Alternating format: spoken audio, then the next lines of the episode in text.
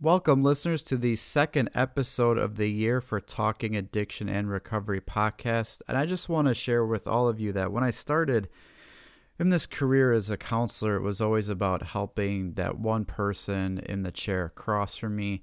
And as I've grown into like my career with, you know, working in various areas, different populations, having done speaking engagement with communities, presentations among professionals, writing the book, becoming a clinical supervisor to help other substance abuse counselors, and even with doing this podcast, no matter how many people are out there listening, it still is always about that one listener, the individual who is taking their time to listen to what I have to say, in my hopes of you walking away being able to say you learned something. So, to start off this year, I definitely want to send a special thank you to each and every person who has decided to listen and lots of exciting things um, I've got planned and, and some surprises along the way. Got some guests lined up that are going to be featured. So keep paying attention to what's going on. At the end of this episode, you'll hear about a new way of staying in touch and finding out what's going on. And also check out social media content on Facebook Twitter, and Instagram, as always, for up to date information. So we are in, you know, early January, and let's. I'm going to ask a strange question: Is are you dry? And this question reminds me of a Jerry Seinfeld bit about dry cleaning when he's asking, you know, what is dry cleaning? There is no dry cleaning. They are using some kind of liquid back there. Currently, some people may be engaging in a campaign known as Dry January. And I'll be honest, this is something I never really paid too much attention to or focused on with people that I've worked with. And mostly because I work with people whose substance use disorders or behaviors have led to significant destruction and chaos. So I've I've worked with a lot of people who they are in that addiction and it's they've had overdoses, they've been hospitalized, you know, legal problems have happened, they're coming into treatment. So, you know, talking about like a dry January isn't something that is a part of like typical AODA counseling or treatment. However, as I have worked on, you know, growing and building my podcast audience, you know, through social media, I've noticed so many references to Dry January recently. So after learning more about it and seeing so much content being provided and posted, I thought it would be a good idea to share more about it and talk about it here in this episode. And prior to recording this, I made posts on my Instagram account asking, you know, two questions. They were yes or no. It was have you ever heard of dry January? And 68% reported that they have heard of it, while 32% reported they never heard of it. And then my other question was Are you now or have you ever participated in Dry January? 73% reported that they have not, nor are they doing it right now, while 20% reported that they have or currently are. So, from my followers, it appears a majority are familiar with it and a majority have really not participated in it or are, or are doing it currently. So not too surprising to be honest. I wonder when it comes to that, have you heard of it? Do you really know what the campaign is? You know what I'm saying? Like, I think if you hear dry January, you can kind of put two and two together. That means like no drinking in January. So right off the bat, you can say you've heard of it and you kind of know about it, but you know, like what's really behind it? What's the purpose? And that's really what I'm hoping this episode does is to know more about those questions. And that's the, exactly the way I formatted it.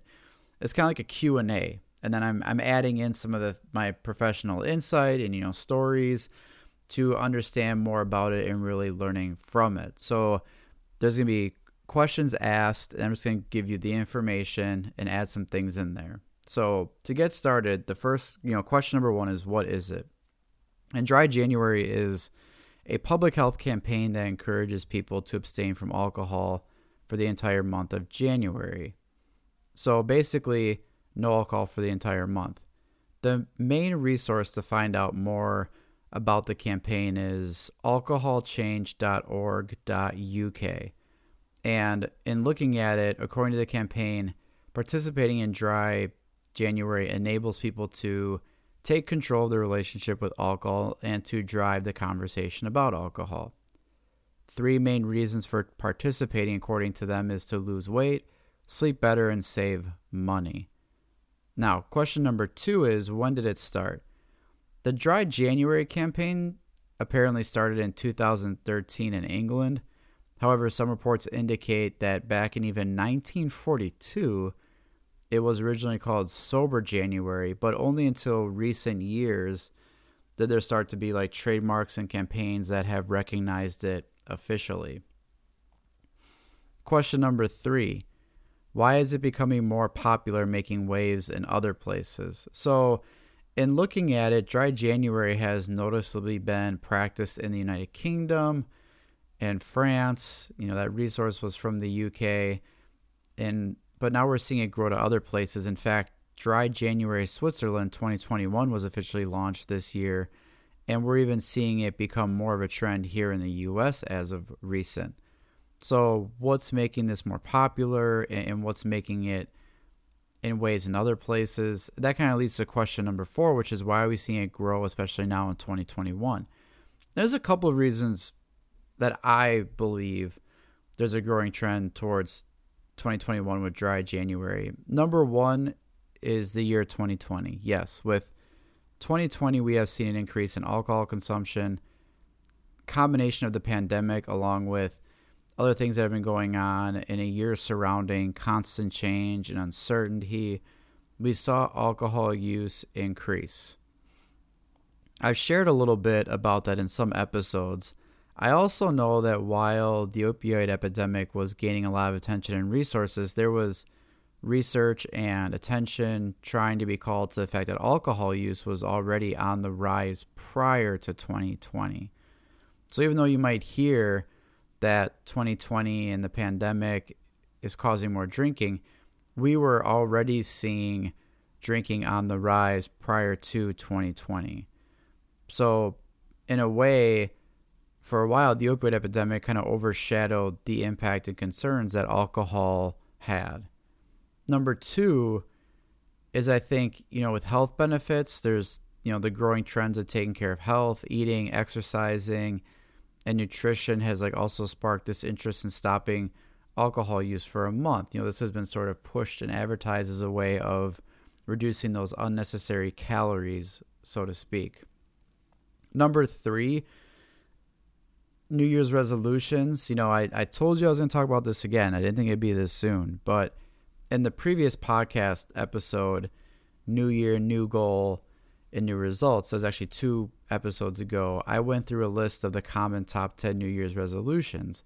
And drink less was number eight. So combine the New Year's resolution of drinking less, health benefits, people coming off of the holidays, you know, Thanksgiving, Christmas and there sometimes is that uh, encouragement to take a break, stop a little bit, you know, let's reset and not drink. Number four, which I think is going to be more interesting as time goes on, is that is social media. With the rise in social media, the campaign of Dry January has grown in usage. You know, people are sharing pictures, stories, information of how to stay dry for the month of January. Now, here's a prediction of mine, and I have nothing factual to prove this right now. So I'm just going to lay that out there. But this is just a hunch with my years of experience. Is I imagine in the future we might start to see more of these campaigns starting with other substances. And there are three in particular that can really that come to mind. You know, I could see this happening with marijuana, with the legalization of marijuana growing. I can see where people might start a campaign about no THC use for like a month.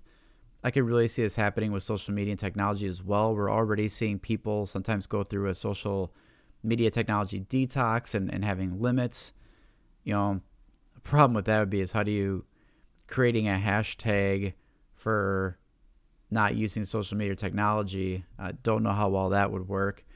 But I do think there that would be an area where we are seeing people take those those breaks and those detoxes from social media and some technology. I could also see this potentially happening with pornography.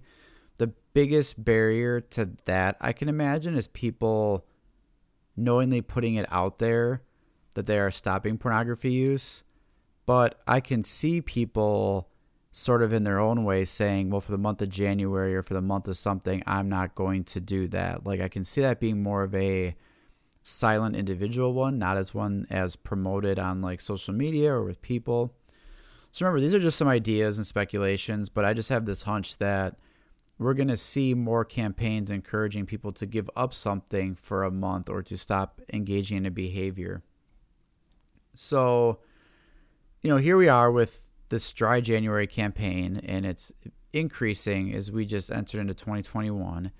And there are plenty of people who are doing it now as I speak, and even as people are listening whenever we decide to try and do something like this, you know, one of the first things that comes to mind is, well, like why why do it? Like why would someone do dry January? And that leads into question number 4 or 5, which is what are the benefits? So the campaign talks about a lot of benefits of doing it. And there's some very interesting ones. So the first one is lose weight. And a little bit of background is you know, one of the easiest ways to lose weight is to cut out liquor calories with minimal nutritional value. So it's not providing much nutritional value to it, but it's adding a lot of calories. And for a lot of people, that's alcohol. And it can also potentially negatively affect your metabolism. So studies have shown that alcohol can increase your hormones in the brain that regulates appetite. So therefore, even though some people may think they may be drinking their dinner, quote unquote, they might actually feel increased hunger as a result. Number two is sleep better. This often falls under the myth that alcohol helps people sleep better. While it does have like a calming effect at the start of the night, which leads to like falling asleep easier or people passing out, as soon as the alcohol wears off, there is a surge in the sympathetic nervous system that causes an early morning awakening or even multiple awakenings in the second part of the night. So, yes, pass out and fall asleep easier, but within the middle of the night, second part of the night, I have more restless sleep. So, improving sleep is a benefit of stopping alcohol use for a month. One of the most noticeable ones is save money. And maybe you don't realize it because spending money on alcohol has become such like a normal expenditure. But I really, you know, people think about how much they spend on groceries per month. People look at how much they're spending on gasoline. They look at phone bills. They look at, you know, expenses that are a monthly thing. And I really wonder, this would be a great question to pose to people is how many people pay attention to how much they spend on alcohol a month in comparison to other things. And I kind of call this like the Starbucks bill. So you look at, you know, $5 a day for coffee may not seem like a lot, but when you add that up every day, seven days a week, four weeks in a month, you look at that in the entire year, you know, that adds up. One way I encourage people to look at this is to you know add up all the money you've spent on alcohol over the last month or maybe do a two month average and take a look at all your bills that you pay monthly and rank your bills starting from most expensive to least and rank where your alcohol is within it. You know it's amazing how some people talk about needing to cancel a tv subscription or they might have to get rid of something um, but I'm not hearing them looking at their alcohol use or how much they spend on alcohol. So when you kind of look at that, it's just interesting to know where that is among other things that we we do and we need and we we pay for and all that. So when you look at like a Netflix subscription, you know, currently premium sus- subscription to Netflix is 17.99, 18 bucks you know, over eight, 18 bucks over a year is 216 bucks. So let's say on average, though, you spend five bucks a day on alcohol. You know, that would be about $1,800 a year. So $1,800 a year on alcohol, 216 bucks on Netflix. someone who's in a position where they're thinking of, I need to save money, I got to cut back on something, you know, they're not even looking at something that has a significant part of where their money is going. So I mean, if you don't want to cancel Netflix, you know, maybe just cut back on 216 bucks on the alcohol you consumed.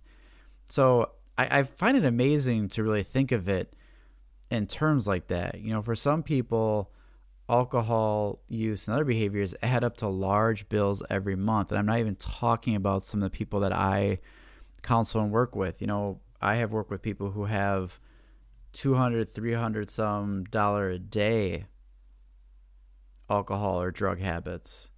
Um, so when you look at that's not what I'm talking about here. I'm not talking about people who have a significant problem with it. That's just looking at like a five dollar a day. So sometimes when you think about how much people spend on it, you know, even a, a social moderate drinker, that's an area where you can look at saving money. Number four is better skin. Um, another benefit, improve mental health.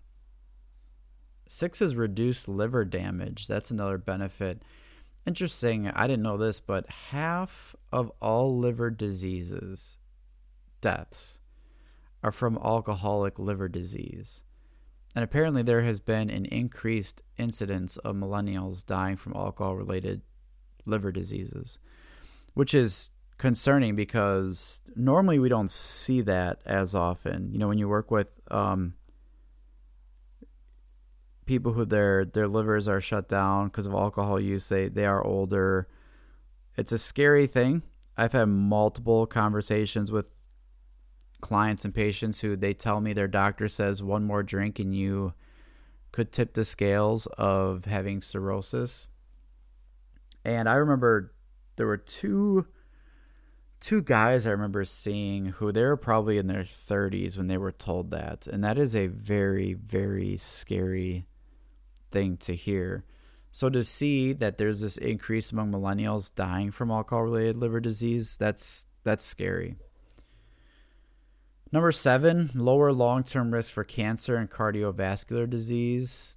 That that's important. Eight, improved immune system drinking too much can actually weaken your immune system and being intoxicated can actually can acutely suppress your immune function. So that's important to pay attention to as well. So in all reducing alcohol intake or eliminating alcohol use for a month or longer could lead to some honestly really good benefits right? I mean as i'm doing the research behind this and seeing it, like those are some things that would be probably really good and, and some of what people are dealing with. And when I think of some of the problems or issues, you know, like these are things that would really help out. As I was going through it, I remember this very old book I read about alcohol. And it was probably one of the very first books I bought when I was going to school for this and and I was just buying books on alcohol, drugs, you know, learning everything about it. And I found this one that was about alcohol. And it really stood out because it wasn't about the alcohol in the sense that I deal with it now. It was more about just casual and moderate drinking. And it was talking about the just what alcohol does to your body. And I remember it, and as I was jotting down some notes for this episode, uh, I was thinking like, where is that? And of course, I still have it, and, and I grabbed it from my my bookshelf at work, and I have it right here. It's called "You Are What You Drink: The Authoritative Report on What Alcohol Does to Your Body, Mind, and Longevity," and it's by Allan Luks and Joseph Barbato.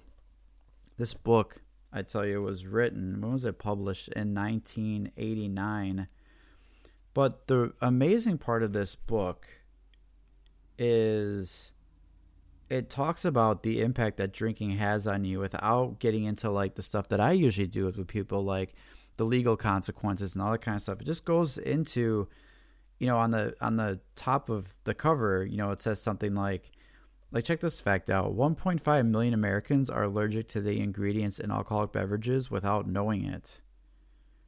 More than one or two drinks a week promotes aging. Alcohol is the third leading source of calories in the American diet.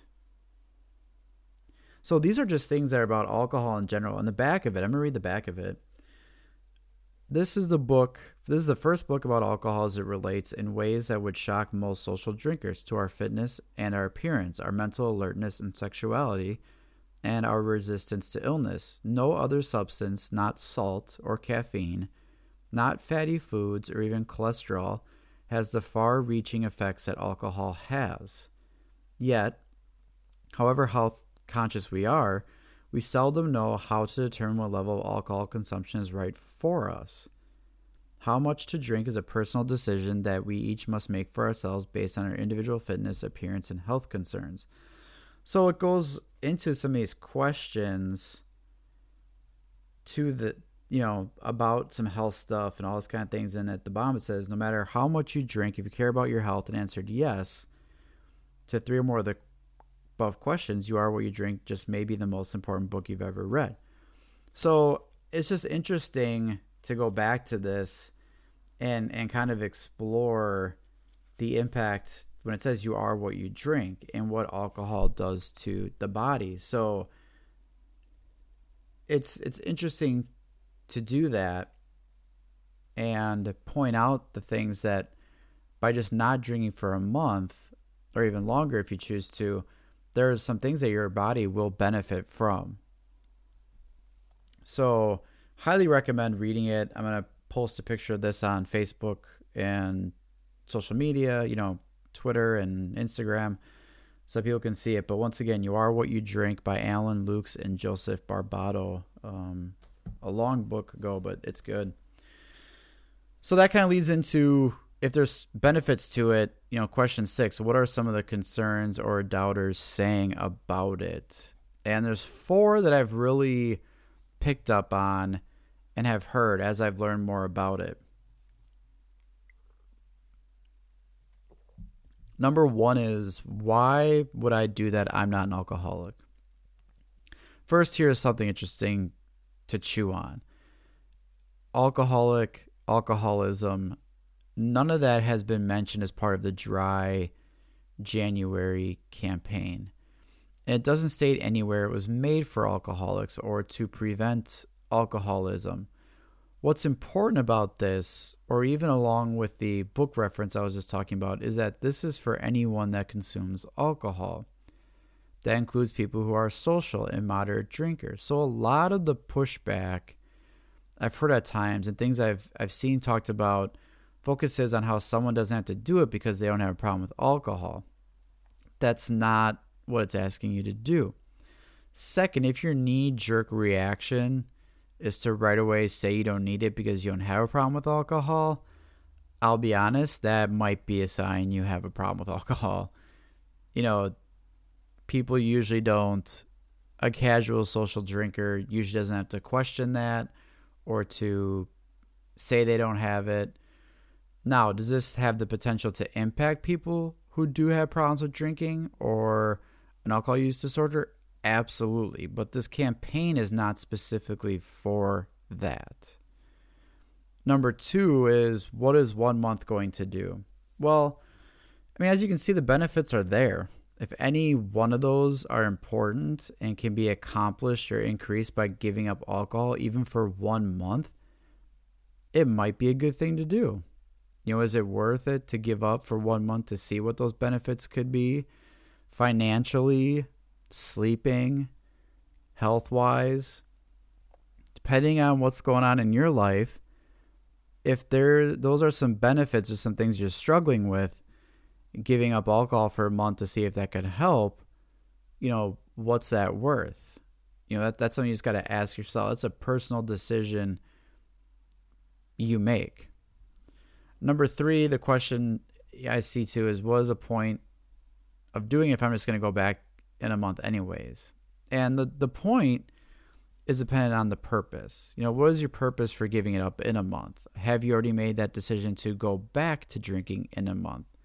Are you planning on going the entire month? So this does come up occasionally, and I would say more frequently when I meet with people for an alcohol assessment and they're not really in that stage of wanting to stop drinking entirely, they're they're most likely see me because something happened that was alcohol related, like got fired while drinking on the job, legal issues like a DUI charge, or drinking has become a problem for someone in their life.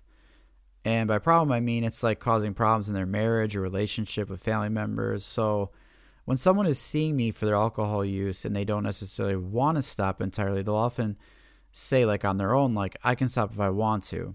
And, and this often leads to a discussion about, like, well, why not show that? You know, if you can show you can stop using for a month and not drink, you know, let's do that and see what see what that does. What does that tell us? If you say you're going to stop for a month and you end up drinking, you know, what does that tell us? What does that say? I don't even go into any kind of discussion of like alcoholism, but if you're telling me you can stop alcohol for a month and you come back here and you weren't able to do it, you know, we got to take a more in depth look at this. And as weird as this sounds, one or two things happen. The person comes back and they they admit that they don't go one month without drinking and they proceed to tell me, you know, the reasons and, and why it happened.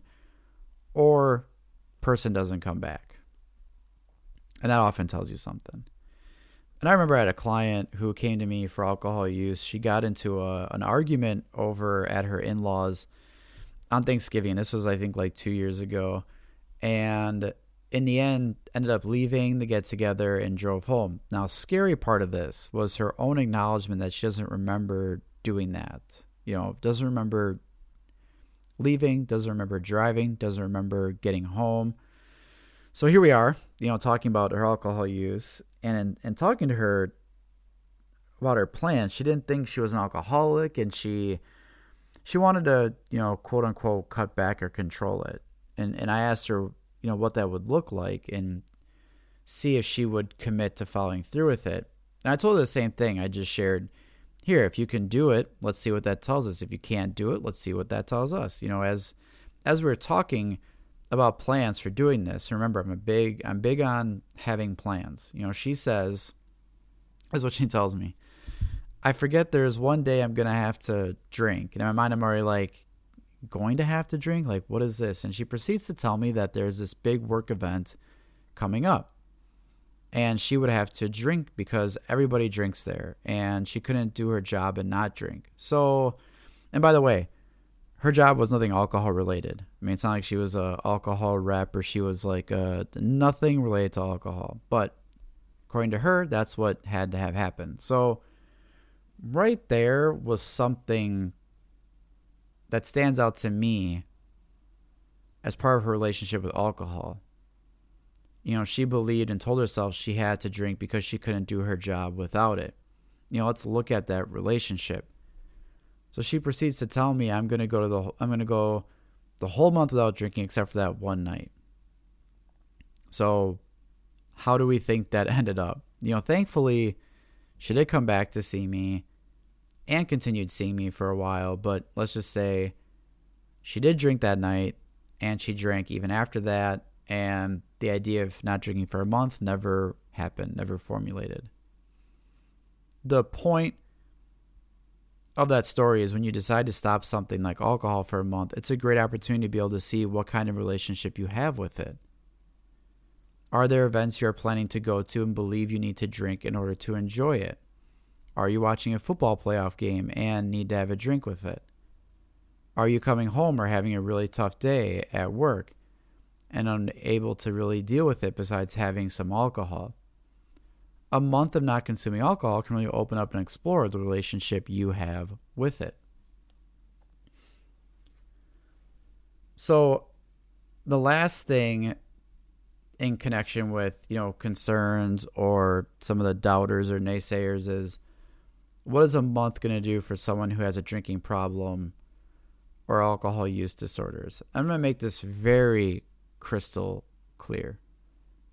For someone who works in the field of addiction mental health, someone that has counseled individuals who are no longer alive due to their alcohol use, to someone that has counseled family members and loved ones about someone else's drinking, if they have a problem with drinking or they have an alcohol use disorders, I'll take a month.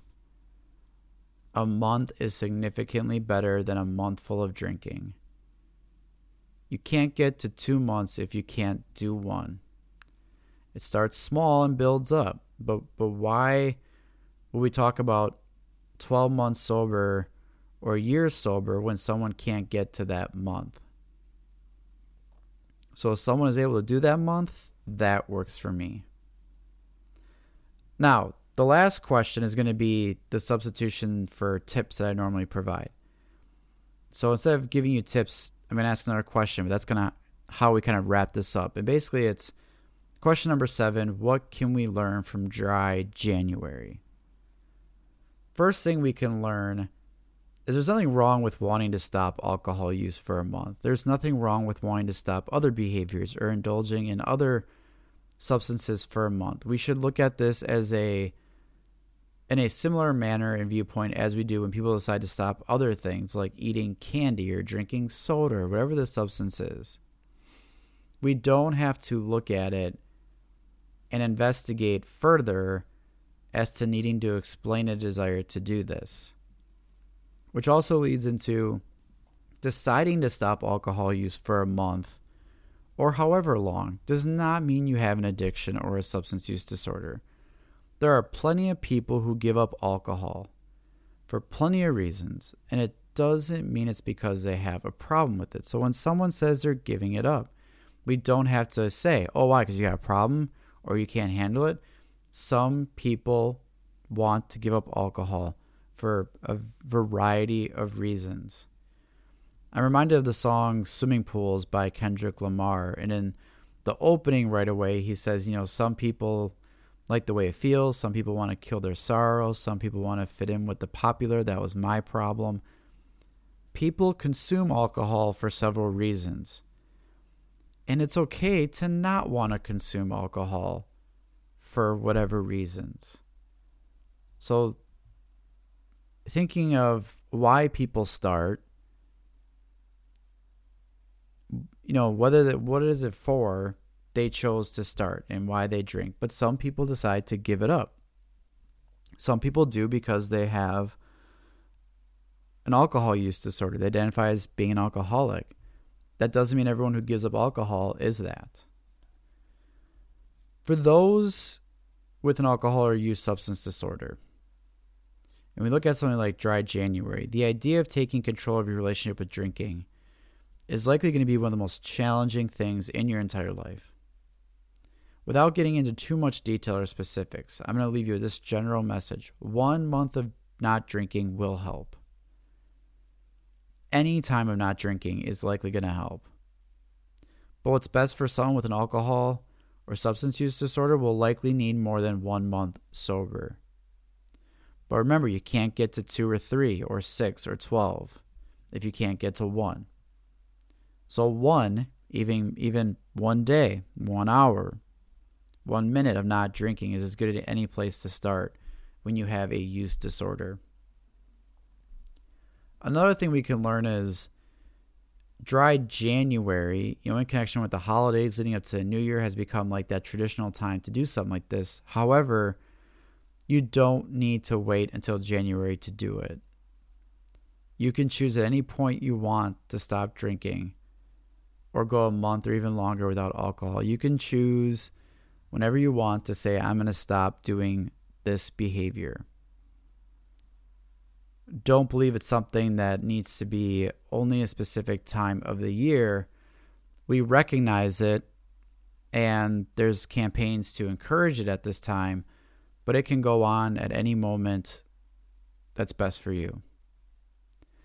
And the last thing, whether you are doing this now or, or whether you are contemplating doing it at some point, maybe January 2022. Long ways already. The, the biggest thing is that that story of the the woman that I was seeing is is take inventory after doing it. Like what did you learn? You know, were you able to do it? Were you not able to? Did you find it challenging? Do you see any benefits? Like what is my relationship with it? Use that time to explore what you learned as far as what role does alcohol play in my life. I think one of the uh, an amazing one to look at is that financial piece. And looking at I got to save money, I got to cut back. There's probably things people have given up or sacrificed financially that was probably better for them and they continued with the alcohol even though the alcohol was at a much higher price or cost. So that's what I mean by taking a look at that that my relationship with that. How much is this a part of my life? How important is that in a part of my life? So, to wrap up here, if you are interested in joining the dry January campaign, thinking of stopping alcohol use or want to continue with remaining abstinent, I encourage you to check out a lot of the resources out there. I strongly encourage you to read more about it and, do your research. There's a there's more out there now than ever before about ways to celebrate, cope, reward, enjoy, and have fun without the use of alcohol. There are resources to help. There's even an app for dry January that provides tools. And I believe one of them even calculates the amount of money you save from not drinking. So, you know, by giving up alcohol, there are benefits along with challenges. It could be something you do for 30 days, or it could be something you decide to do for a lifetime. Also, make sure to sign up for the new addiction and recovery email list. So go to my website, andrewjschreier.com, A N D R E W J S C H R E I E R. At the right hand side, you'll see a box to sign up for the official email list. And this is brand new. But this is going to be a resource where I will be reaching out to listeners with information, giveaways, free materials, contests, some updates, some free audio stuff. So go there, check it out, sign up.